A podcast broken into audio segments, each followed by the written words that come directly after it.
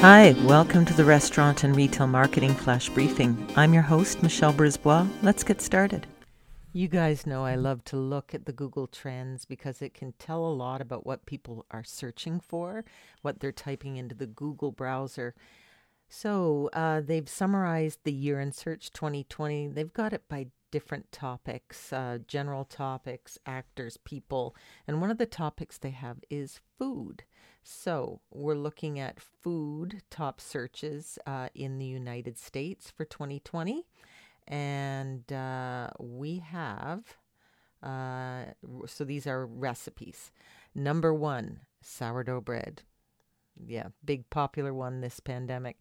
Uh, number two, whipped coffee. Number three, Disney churro. Number four, Dole Whip. Number five, Doubletree cookie. Number six, IKEA meatball. Number seven, chaffle. We talked about chaffle. It's like a, a waffle made of um, like gluten free ingredients. Uh, number eight, hamburger bun. Number nine, egg salad sandwich. Number 10, healthy banana bread.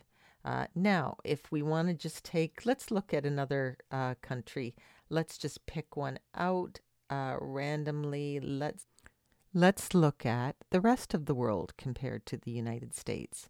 So, uh, when we look at the year in search for the entire globe, uh, recipe search number one, Dalgona coffee. Number two, Ekmek. Number three, sourdough bread.